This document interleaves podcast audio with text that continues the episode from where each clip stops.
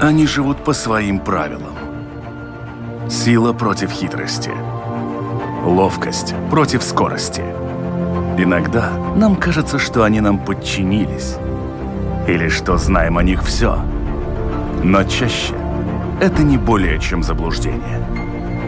О нас в жизни животных и о них в нашей жизни. В программе «Дикая натура». Здравствуйте, дорогие друзья! Вы слушаете, а возможно даже смотрите Латвийское радио 4. Меня зовут Дмитрий Шандро, и это программа «Дикая натура». Как всегда о нас в жизни животных и о них в нашей жизни. В прошлой программе мы поговорили о том, какие вещи должен знать человек о морском аквариуме, каким законам он подчиняется и что приводит его в равновесие и гармонию, а что вызывает лишь хаос и разрушение – в этой программе мы продолжим нашу беседу на тему того, какие термины должен знать начинающий морской аквариумист и какие подводные камни могут его ожидать уже на практическом пути к своему домашнему морскому уголку. И я уступаю место эксперту по морской аквариумистике Роберту Черезову. Ну что ж, Роберт, еще раз приветствую. Добрый день. Обсудили мы историю о морской аквариумистике как таковой и в общих чертах. И, тем не менее, есть люди, которые задались вопросом, а что, собственно, нужно делать, если я все-таки решился заняться вот этой тематикой. Что я должен приобрести или какие мне необходимые технические приспособления для того, чтобы у меня этот аквариум запустился, чтобы он работал? То есть с чего вообще можно начать и к чему стремиться? Давай, наверное, мы сразу начнем с того, что мы не будем рассматривать мини-аквариумы, мини-рифы, которые стоят на тумбочке без сампа, э, с навесной техникой. Это все-таки немножко не всегда стабильные аквариумы в неопытных руках. Это э, большие ограничения с этими аквариумами, то есть ты не посадишь туда всю жизнь, которую ты хочешь. Если мы будем рассматривать хороший вот среднего размера аквариум, там 250-400 литров, да, то есть аквариум, самп. Самп – это фильтрационная система снизу под аквариумом, то есть как бы емкость, в которой стоят все фильтра. Вот. И первое, что, наверное, вот необходимо как бы понимать, да, что помимо аквариума и сампа должны быть э, система перелива, правильно сделанная, тихая, правильная, надежная. Должна быть помпа подачи обратная, которая будет из сампа э, забрасывать воду наверх в аквариум. Э, обязательно скиммер, основной фильтр, который будет держать вашу воду в чистоте. Э, если говорить про кораллы, то это LED-свет должен быть хороший, качественный, мощный. То есть там обычную строительную лампу ты, скажем так, поставишь, аквариум не будет выглядеть так, как он должен выглядеть. Э, ну и грелка, какие-то системы долива воды, в принципе, это все. Периодически заходя в какие-то зоомагазины, я натыкался на аквариумы, в которых это все уже встроено. Вот он стоит, взял, и мне ничего не надо. Такой аквариум, он подходит для морской аквариумистики или все-таки лучше эту систему собирать из разных элементов самому? А если мы говорим о э, морских производителях, которые предлагают уже готовые аквариумные системы, то есть когда идет аквариум, тумба, самп, э, система перелива, э, в принципе, это вот основной набор, да. И если говорить о таких комплектах, да, то производители делают самп э, таким образом, что в него будет входить только техника их производства. И если собрать такой аквариум одного бренда, да, ну, если мы будем говорить там в среднем о о 300-400 литровых, литровом аквариуме э, в, сумме, ну, в сумме сам дисплей и сам, да, то такой аквариум может обойтись в 2-2,5 тысячи евро. Если же ты будешь собирать сам такой аквариум, то есть закажешь склейку, э, закажешь технику, которая тебе подходит, сделаешь под свои размеры, сделаешь сам под размеры той техники, которую ты будешь заказывать, тебе обойдется такой аквариум ровно в два раза дешевле. А с точки зрения обслуживания вот этой системы, насколько более удобна и насколько более проста в обслуживании уже собранная каким-то производителем конструкция и купленная мной по частям? Ну вот на моем опыте э, готовый купленный комплекты от морских производителей, они неудобны в том плане, что делаются маленькие сампы только под свою технику, под технику своей, своего производства. И все настолько близко друг к другу расположено, потому что оставляется много места для какой-то техники, которая будет на, в сухом виде стоять, то есть вне э, системы, да. А, ну, все-таки морской аквариум, так как это зациклено поток воды, то есть система зациклена между верхней и нижней емкостью, да, э, то выводить за аквариум какие-либо реакторы и насосы, это все-таки грозит тем, что рано или поздно может где-то что-то подтекать, несмотря какая бы качественная техника ни была и так далее. Нужно ли мне иметь у себя в запасе какие-то компоненты вот этих приборов, которые обслуживают жизнедеятельность моего аквариума, на тот случай, если что-то выходит из строя? Ну, как правило, все-таки два года гарантии есть на всю эту технику. Есть некоторые компоненты, да, там, допустим, какие-то крыльчатки от роторов, да, которую хотя бы надо понимать, то есть лучше приобретать ту продукцию, ту технику э, тех производителей, которые ты можешь найти на своем рынке, то есть у себя поблизости, если мы говорим про Латвию, то в Латвии, да, и которые в течение одного-двух дня ты можешь как бы поехать, купить и заменить. Потому что если ты закажешь себе какой-то бренд с Америки, которого в Европе, в принципе, нет, да, то ты потом будешь еще месяц ждать, если он сломается, не дай бог, какой-то компонент, да, и тебе надо будет искать какую-то или арендовать какую-то технику на замену, как бы, да, потому что, в принципе, морской аквариум без основных э, технических компонентов, таких как э, свет, пенник или обратный насос, ну, больше двух-трех дней как бы может не прожить. Но все-таки там 2-3 дня у меня есть на какие-то 2-3 дня у тебя, у тебя есть, да, если ты там поставишь, допустим, если у тебя м, остановился пенник, да, то смело ты можешь 2-3 дня там не кормить рыбу, как бы, да, и, в принципе, проблем не будет, там, кинешь компрессор в аквариум, который будет обогащать его кислородом, да.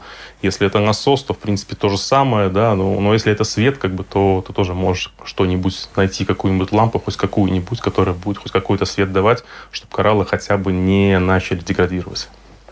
Существует э, мнение в обществе, которое иногда под подкрепляется достаточно простыми доказательствами, что какие-то очень именитые бренды продают какие-то вещи свои с огромной наценкой. Понятно, что ты платишь, э, во-первых, за марку, во-вторых, ты платишь за надежность, еще за что-то. Но бывают варианты, когда какие-то производители либо только начинающие, либо вообще никому неизвестные, так называемые no-name, делают вещи, которые стоят значительно дешевле, но при этом справляются со своими задачами ничуть не хуже. Существует ли что-то такое в морской аквариумистике и на чем вообще можно экономить, а на чем экономить категорически нельзя?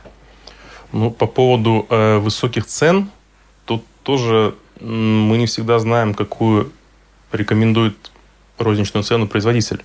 Мы видим цену на нашем рынке, да, а она может отличаться, быть выше на 50-70%, на чем цена, рекомендуемая производителем. А, а так, в целом, как бы, да, почему я и говорю, что когда ты покупаешь готовый комплект у производителя, он подразумевает свою систему, э, делает ее так, что ты сможешь поместить туда только его технику. И, допустим, если определенного производителя, допустим, тот же скиммер, пенник будет стоить 700 евро, да, на свой объем, на 350 литров, да, то аналогичный пенник э, другого производителя на э, тот же литраж может стоить 300 евро. 400 евро. Вот. И как бы да, в чем суть? То есть как бы лучше все-таки ты будешь комплектовать аквариум под себя, под свои размеры, под ту технику, которую ты можешь как бы купить, потому что есть китайская очень качественная техника. Есть немецкая техника, которая использует китайские компоненты, китайские насосы те же, да, и есть, допустим, какая-то американская техника, и разница вот между вот первым и вторым там может быть в два раза. Но при этом и первая и вторая будет справляться со своими задачами Абсолютно. По параметрам практически то же самое. Там, если есть пенник, там рассчитан на 1000 литров, да, то, то что один, что второй, но один будет стоить 700, другой будет стоить 300. Как бы. И то, что за 300, он ничем не хуже, чем то, что за 700. И более того, опять же, на моем опыте, где у меня в одном аквариуме стоит э, два пенника, один за 300, один за 700, и тот, что за 700, я уже за два года три раза менял э, игольчатую крыльчатку в пеннике, да, то есть потому что она стоит 50 евро сама крыльчатка, да, то есть как бы, ну вот есть такой опыт, как бы, да, и то есть цена это не всегда качество. А это лотерея или можно быть уверенным, что если я беру какого-то там именитого производителя, то его техника будет работать, а у другого это, ну, неизвестно? Это лотерея. То есть ты можешь купить э, дорогущую технику, запустить ее, через неделю она даст сбой. Ты можешь купить дешевую китайскую технику. Но я не говорю про самый дешевый Китай. То есть самый дешевый Китай из серии там 5-10 евро, там, конечно, нет. Если там средняя цена какого-то компонента 300 евро, да, то за 50 евро ты такое же качество не купишь, да. Ты можешь найти его за 250, как бы, да, но, то есть... Э...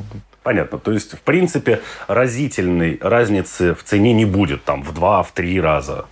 Э, между более-менее дешевой техникой э, такой цены не будет. Между техникой, скажем так, менее именитой и более именитой, как бы, да, э, то да, там эта разница может быть в два раза.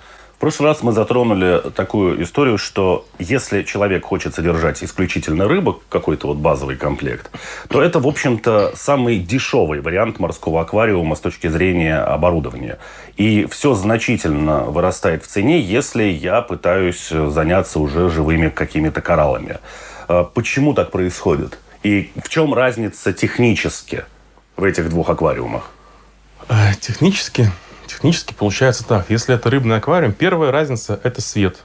То есть в рыбный аквариум, то есть для рыбок свет специальный не нужен. Им достаточно света обычной лампы, самый недорогой, которая просто освещает аквариум настолько, насколько, чтобы они видели корм для который, таким, который ты им даешь. Вот. Э, в морском аквариуме, как правило, как правило это свет ледовский, да, с э, многоканальный, э, полноспектральный, то есть чтобы ты мог еще через телефон регулировать яркость каждого ледика, каждого цвета, настраивать эти рассветы, закаты и так далее. И, конечно, если лампа для рыбного аквариума будет стоить 50 евро, то лампа такого же размера приблизительно для рифового аквариума может стоить 500 евро. И, в принципе, до 1000. Это основной такой компонент, как бы это свет. Второе, Э, в рыбном аквариуме можно, скажем так, не использовать различные реакторы, такие как кальциевые реакторы, там какие-то реакторы кипящего слоя, проточные реакторы с э, абсорбентами. То есть нет такой необходимости содержать воду абсолютно чистую, без органики, да, потому что рыба довольно стойкая как бы к э, нитратам, к фосфатам. И годами может жить, скажем так, в завышенных нитратах, в завышенных фосфатах, в отличие от кораллов, где нужно еще помимо скиммера основного, да, то есть со временем, когда у тебя кораллы разрастаются, когда у тебя заселение рыб идет больше и больше, рыбы растут, надо будет ставить и кальциевые реакторы, и э, реакторы кипящего слоя для вывода органики, для вывода фосфатов, нитратов, и различные абсорбенты тоже как бы в реакторах. Мы говорили о том, что, в принципе, морской аквариум может быть чуть ли не от 20 литров, но наиболее стабильная система – это в районе там, 360 литров. Ну, как ты говорил. Э, наиболее стабильная система – любая система, где будет самп то есть где будет циркуляция между нижней и верхней емкостью. То есть такая система является стабильной, потому что то, что у тебя находится сверху, у тебя там нет ни техники, у тебя не гуляет э, соленость, потому что ты можешь сделать автодолив, поставить, то есть при испарении, чтобы доливался осмотическая вода. Э, потому что в мини-аквариуме как бы довольно сложно напичкать техникой так, чтобы это визуально не выглядело слишком громоздко. Каковы минимальные требования, если все-таки я решаюсь перешагнуть в сторону рифового аквариума? Минимальный объем воды какой должен быть для того, чтобы в принципе этим рискнуть заняться? Э, 30-40 литров, если это мини-аквариум, мини-риф, они могут быть от 20 до 40 литров, то есть без проблем. Это, там нет такого, что... Конечно, там в 2 литра ты не посадишь, да, кораллок, вот, и потому что не поставишь туда фильтр, да, какой-либо. Вот, но 40 литров воды ты можешь сделать полноценный маленький риф, и у тебя будет все прекрасно жить. И, там две рыбки, креветка, как бы, то есть нет такого, что для того, чтобы создать вот эту вот стабильную водную среду, в которой эта кислотность не будет меняться, ведь мы знаем, что изменить состав воды в двух литрах значительно проще, чем изменить состав воды в бассейне в 300 литров. Да, совершенно верно. То есть те же 40 литров можно содержать, но это будет время затратно. Это будет не так просто. То есть новичку может быть сложно. Особенно если новичок хочет посадить туда не две рыбки, а четыре, да, если хочет еще добавить креветок и по три раза в день их кормить, ему будет сложно. Поэтому, конечно, проще начинать сразу с аквариума, с техникой со всей, с сампом. То есть вот это будет про... Это дороже, да, но это стабильнее, это проще. Тебе не надо каждый день его контролировать. Если мы говорим об обитателях вообще морского аквариума, уже не о кораллах каких-то, там мы тоже, наверное, еще затронем тему, какие являются более простыми, какие являются более сложными. Но если мы берем, допустим, для начала рыбный аквариум, с какой рыбы, с каких обитателей стоит начинать те же рыбы-клоуны, те же рыбы-хирурги, те же рыбы-ангелы. То есть это все, есть стандартные какие-то комплекты. Э, просто рыбу, рыбы тоже, скажем так, они все делятся на безопасные для рифа и для опасные.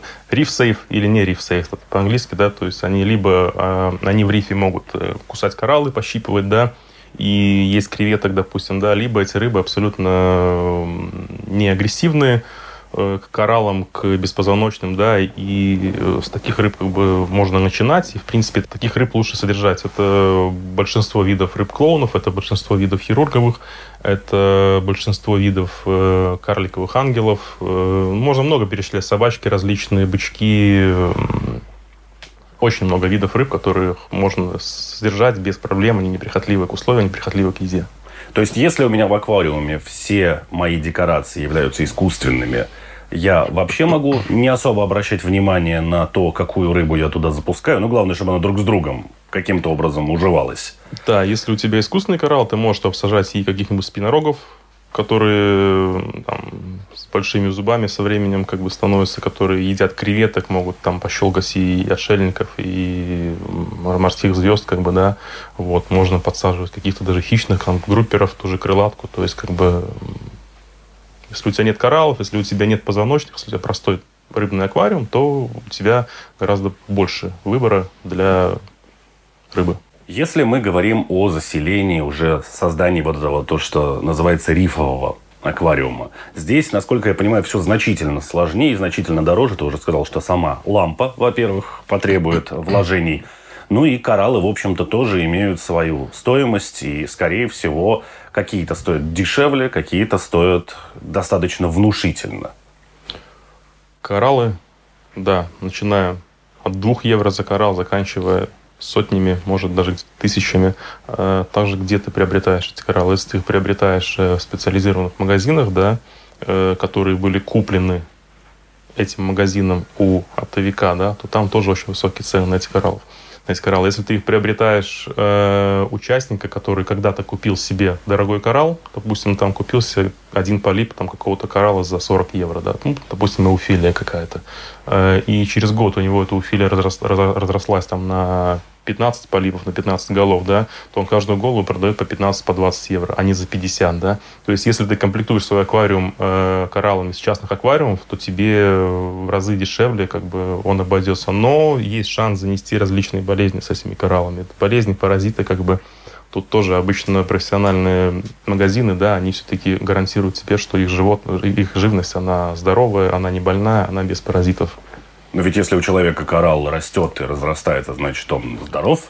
Коралл может быть здоров, он может расти и разрастаться, но на коралле может сидеть какая-нибудь цистокрипта, допустим, да, это бич аквариумистов, это болезнь рыб, да, то есть которая потом в твоем аквариуме вылупляется, из нее выходят сотни паразитов, садятся на твою рыбу, начинают ее, грубо говоря, дырявить, есть ее, да, и они размножаются с огромной скоростью, прогрессивно, да, это один вариант. То есть его можно принести просто с маленьким коральчиком вот, и заразить свой аквариум.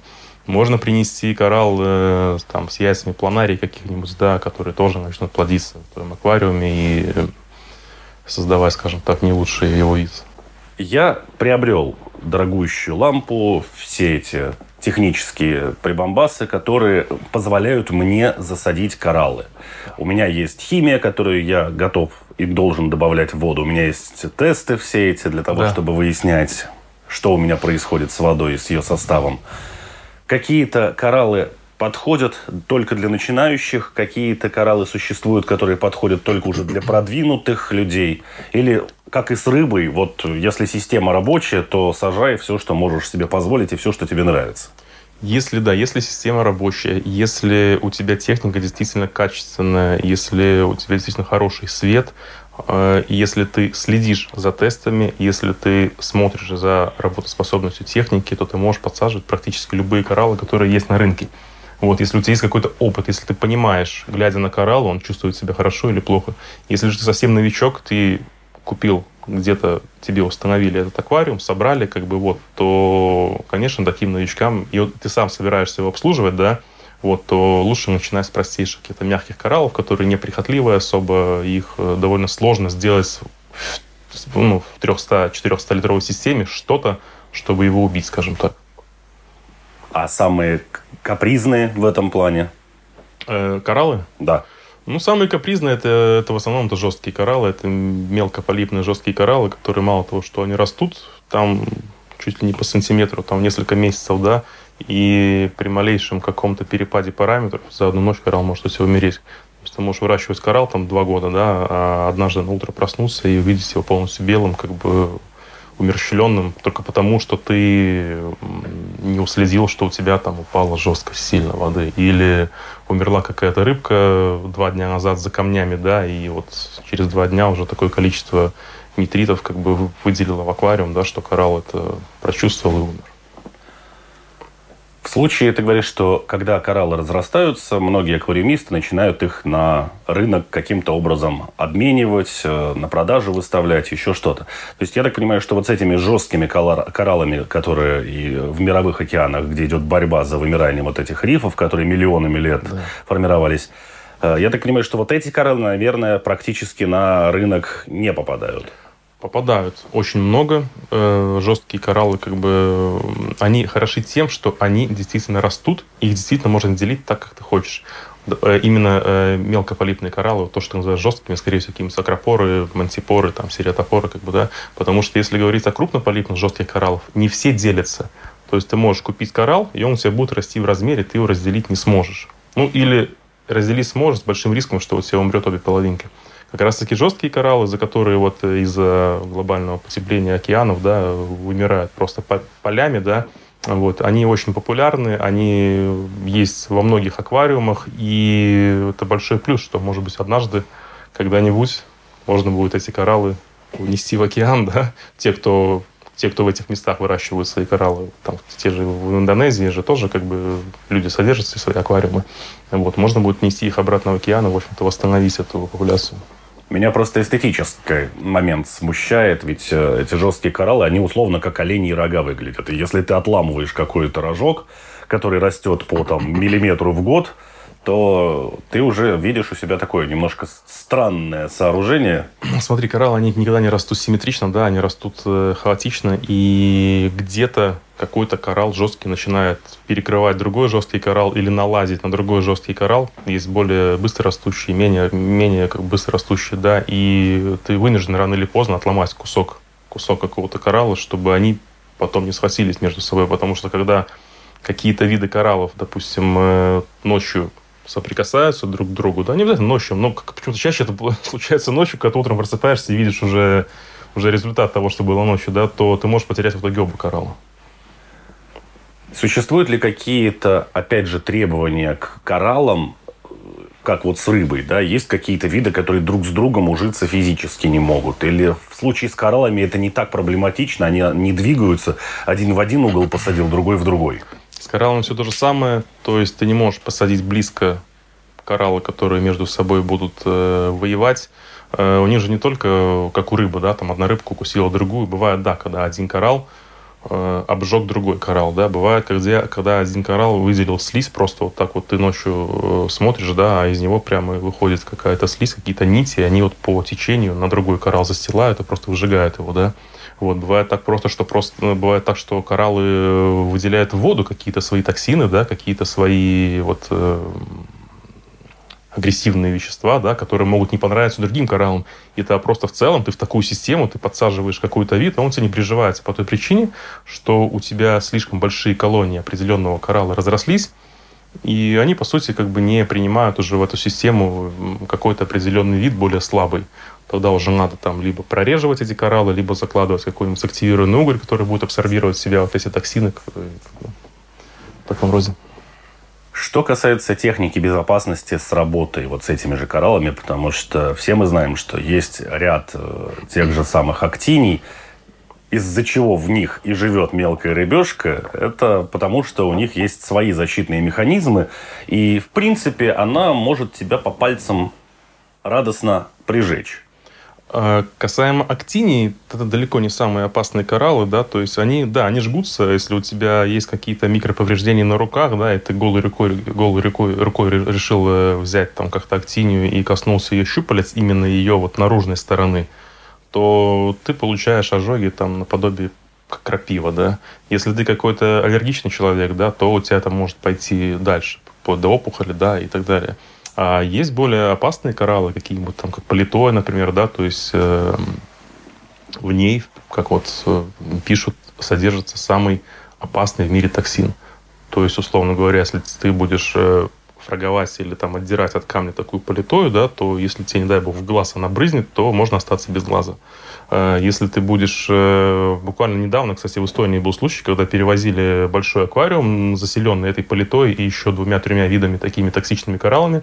Люди были не, не специалисты, да, они перевозили аквариум из дома в свой эм, зоомузей какой-то, да, и потом все попали в, в реанимацию в итоге с высоченной температурой, с какими-то ожогами дыхательными и рук и так далее. То есть надо работать в очках. Если ты не знаешь, чем ты работаешь, обязательно очки, обязательно перчатки.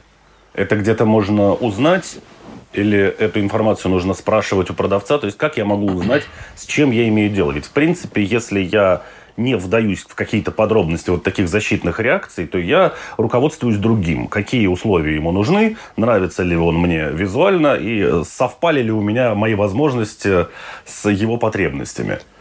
Э, либо ты это ищешь в интернете, то есть прежде чем покупать коралл, ты ищешь о нем информацию, не только какие условия ему, ему нужны, но и то, как с ним работать, да.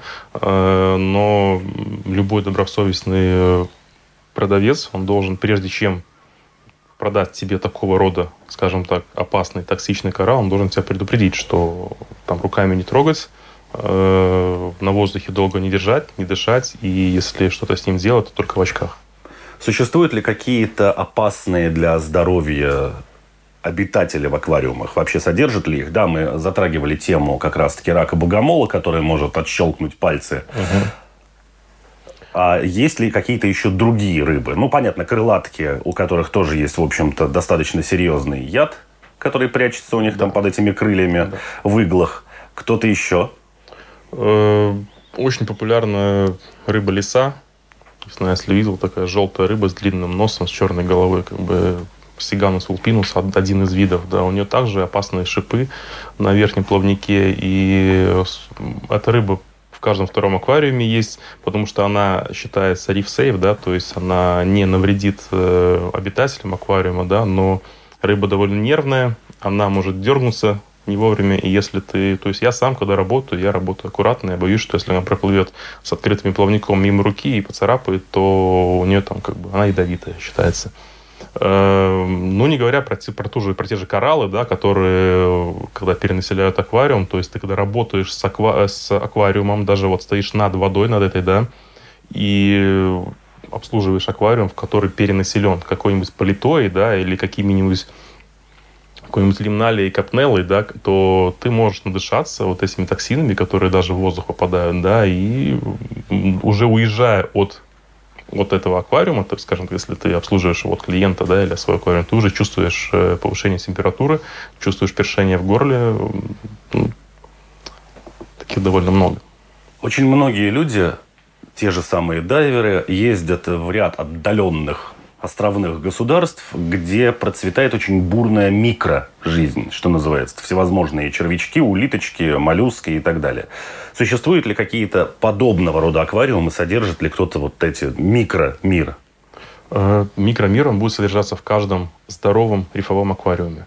Э, единственное, возможно, при наличии большого количества каких-то рыбок, типа губанов, да, которые на протяжении всей своей жизни, на протяжении круглых суток они ищут корм, именно вот этот вот микромир, да, и они его выедают, да, тогда аквариум как бы не выглядит таким живым. Если этих как бы таких рыб у тебя немного, да, то в каждом аквариуме у тебя будут и различные ракообразные, огромное количество разных видов, и различные червячки. То есть, в принципе, это происходит. Но взять какую-то там красивую улиточку дополнительно посадить, вообще это возможно сделать? Э, ну, это уже как беспозвоночные, то есть, конечно, это уже креветки, улитки, отшельники, там какие-то декоративные краби, крабы, э, различные симбионты, да. То есть, да, это все можно купить, подсадить и за всем этим наблюдать. Чем риф интересен, в отличие от рыбного аквариума, то, что в рыбном аквариуме у тебя плавают, там, не знаю, 5, 10, 15 рыбок, и все то в рифе у тебя помимо твоих 5-10 рыбок, э, помимо твоих там 10 видов кораллов, там креветок, улиток, еще огромное количество всего того, что вышло из камней и что теперь живет у тебя дома. А что мешает вот этому микромиру жить на искусственных кораллах, если я все равно их подкармливаю? Э, если, опять же, это рыбный аквариум, то он, как правило, ты его не содержишь. Э, ты не обеспечиваешь его теми, его теми условиями, которые требуют вот этот микромир. То есть в рыбном аквариуме как бы это постоянно завышенные нитраты, фосфаты, это, возможно, не очень качественная водоподготовка, да, когда вода берется просто из-под крана. Э, там просто не живут, там даже креветки могут не жить. Вот обычно большие креветки, улитки, они могут не жить в этой воде. В случае с э, животными, которых, опять же, очень многие любят, и не остаются практически никто равнодушным к ним. Это всевозможные морские коньки, э, кальмары, каракатицы, осьминоги. Очень многие люди мечтают, что у него вот в этом аквариуме будет жить что-то подобное.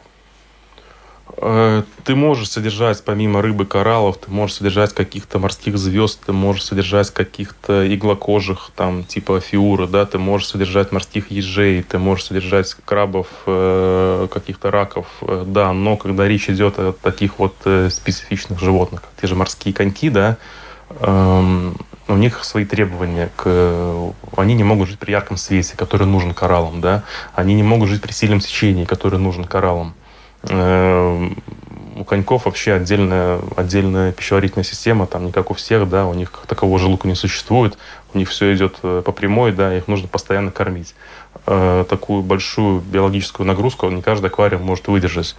Э, вот это что касается коньков. Если говорить про каких-то осьминогов, кальмаров, они тоже довольно прихотливые к к питанию, они, во-первых, живут недолго, в принципе. Во-вторых, э, вот эти вот вещи, которые они выделяют при испуге, да, вот эти вот чернила, они токсичны даже для самого того же осьминога, да, для того же, как, для того же кальмара, да, и не всегда твоя техника фильтрационная может справиться. То есть, э, да, ты можешь купить себе это животное, ты можешь понаблюдать за ним, там, может быть, дни, недели, может быть, даже месяцы, да, но на этом все закончится, потому что они не предназначены для жизни в, замкнутой системе, в небольшом аквариуме с той кормежкой, которую ты можешь им предоставить. То есть э, нужно понимать, что существует разница между, скажем, когда я приезжаю в какой-то зоологический парк, как там в том же аквариуме Берлинского зоопарка, в огромнейшем, mm-hmm. где живет огромное количество всего. То есть там есть и медузы, там есть и осьминоги, там есть и лангусты всевозможные. И вроде как даже аквариумы по размерам, как, которые ну, я могу, наверное, себе позволить. Э, я думаю, что такого рода аквариумы, если ты говоришь, что они небольшие и в них живут медузы или в них живут коньки, то да, ты можешь себе создать аквариум для коньков, допустим. Ты можешь себе создать аквариум для медуз. Э, но ты не можешь этих животных посадить в свой аквариум риф, в свой риф или в свой, в свой рыбный аквариум. То есть ты можешь э, под прихотливость вот этих вот животных, ты уже можешь как-то пытаться что-то туда подсаживать, помимо них, что там будет жить при этих течениях, при этом свете, да, то есть э, медузы тоже, как бы, вот если говорить про медуз, да, они тоже, у них э, свои, свои потребности есть, как бы, они, как правило, живут недолго. В каждом аквариуме, в каждом рифовом аквариуме есть медузы, да, они живут там, но они живут, у медузы есть несколько стадий развития. И вот первые две-три стадии как бы, развития, они есть практически в каждом рифовом аквариуме. И ты можешь видеть этих медуз, они у тебя прилеплены на стекле в виде таких звездочек, э, которые потом уже в океане или в правильных э, созданных системах, да, потом уже превращаются вот в медуз, которые ты привык видеть э, в море, которые плавают. Да. Ну вот, кстати, с аквариумами, если про аквариумы с медузами говорить, то там я не видел вообще никакой живности, кроме медуз самих.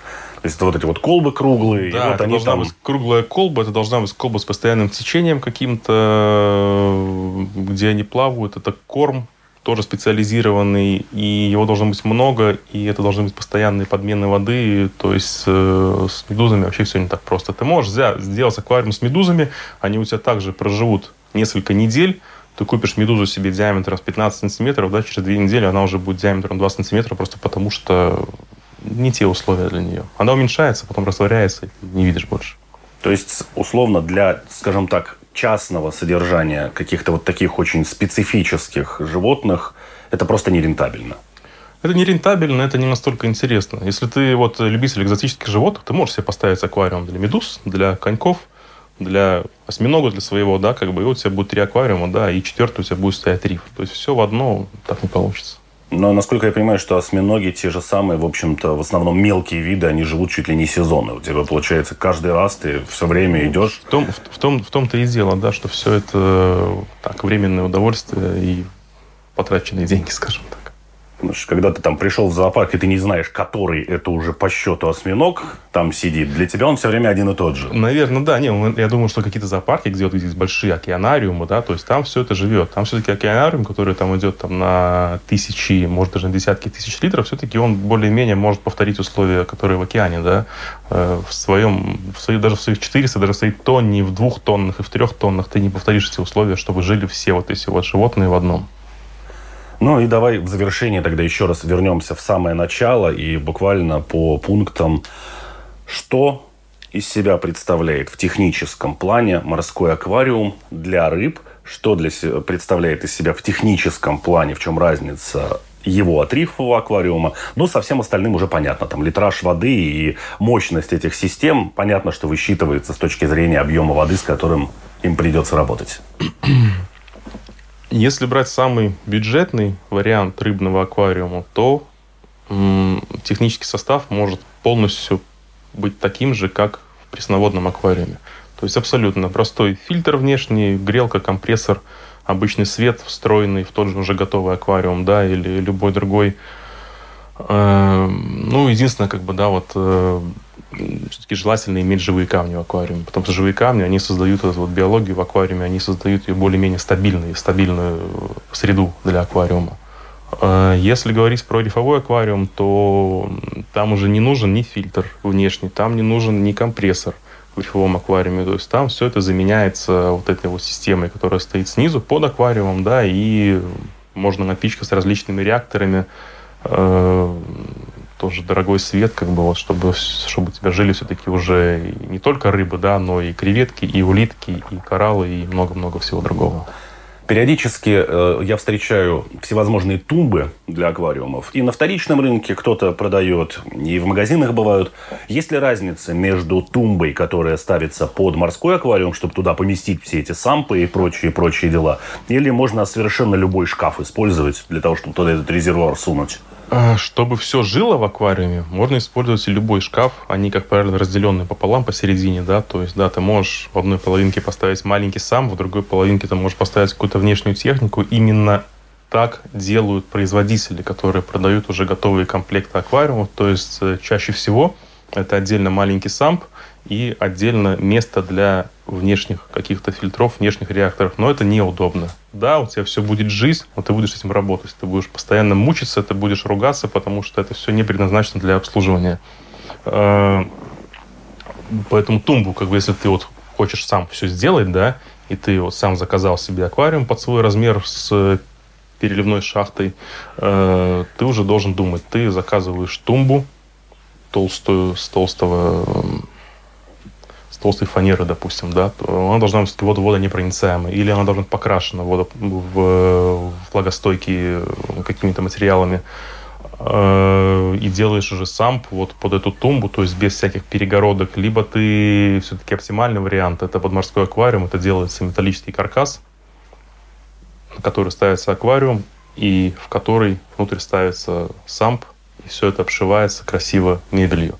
Э, то есть, таким образом, у тебя 100% э, не случится так, что если однажды где-то ты что-то разольешь, прольешь, вода перельется там через край, ну такое бывает иногда, там все-таки это все живое, что-то где-то может засориться, забиться, улитка залезет в переливочную трубу, да, и у тебя вода может пойти через край аквариума, если у тебя, допустим, ты не предусмотрел какие-то резервные переливы, да, то да, эта тумба у тебя заливается. Если эта тумба из обычного ДСП, она где-то разбухает, она нестабильная. Если аквариум, скажем так, не стоит в углу, а стоит просто вот э, в открытом месте, да, то есть он уже может как-то у тебя немножко гулять начать, да. Поэтому, конечно, оптимальный вариант – это металлический каркас из нержавейки, который ты уже потом обшиваешь мебелью, и ты сто процентов спокоен, что при каких-либо э, потопах, грубо говоря, у тебя не случится проблем.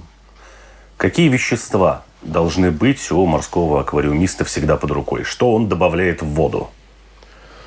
Тут все зависит от того, что ты содержишь. Э, если ты содержишь огромное количество быстрорастущих каких-то жестких кораллов, а такие бывают, действительно быстрорастущие, то есть не те, как ты говоришь, которые там по сантиметру в год растут, да, а те, которые по сантиметру в неделю растут. Э, такие, конечно, кораллы, как правильно, так быстро растут в больших объемах. То есть чем меньше объем у тебя, да, тем медленнее у тебя все развивается. Когда у тебя большой объем, у тебя все очень довольно прогрессивно растет. Э, ты должен добавлять в аквариум те микроэлементы, которые коралл поглощает.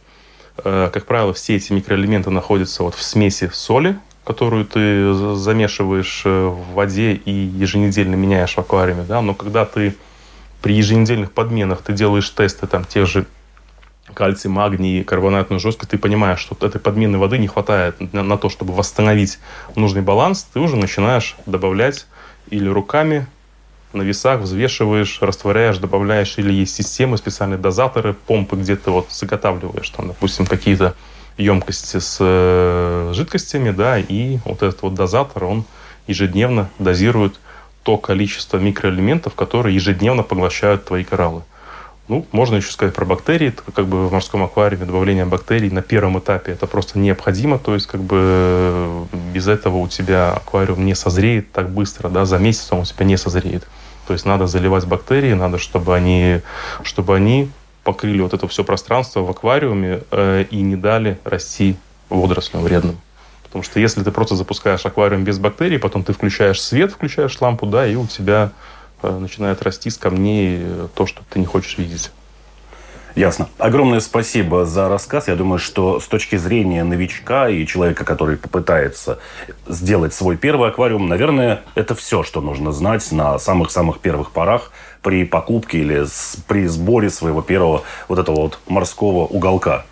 Э, ну, это все очень поверхностно, конечно, рассказано, да, то есть, э, если углубляться в эту тему, да, и все-таки говорить о том, как что должно работать, да, там, гораздо все сложнее. То есть так поверхностно, как бы да. То есть какую технику ставить, э, в чем отличие морского от рифового, в чем отличие рыбного от рифового и в чем отличие техники, как бы в принципе вот это вот все, что мы сказали, ничего нового туда уже не добавишь, да. Но у каждого вот это вот, каждой темы ответвления есть э, еще много тем, как бы, которые можно обсудить, как оно все-таки должно работать, что с чем может работать, что с чем не может работать и так далее. С морской аквариумистикой существуют ли те же правила, что и с аквариумистикой пресноводной, когда нежелательно попадание прямых солнечных лучей в аквариум? Обязательно. Морской аквариум должен стоять в самом темном углу, который ты можешь найти в своем помещении. То есть, если это будет около окна, это постоянные проблемы, это зарастание постоянное и так далее. Потому что мало того, что свет в аквариуме очень яркий, Э, может быть, даже гораздо ярче, чем в тех же травниках пресноводных, да, и плюс солнечный свет, то визуально это будет очень портить вид аквариума. Ясно. Ну что ж, спасибо большое за рассказ. Всего доброго. До свидания. Они живут по своим правилам. Сила против хитрости. Ловкость против скорости. Иногда нам кажется, что они нам подчинились или что знаем о них все. Но чаще это не более чем заблуждение. О нас в жизни животных и о них в нашей жизни. В программе «Дикая натура»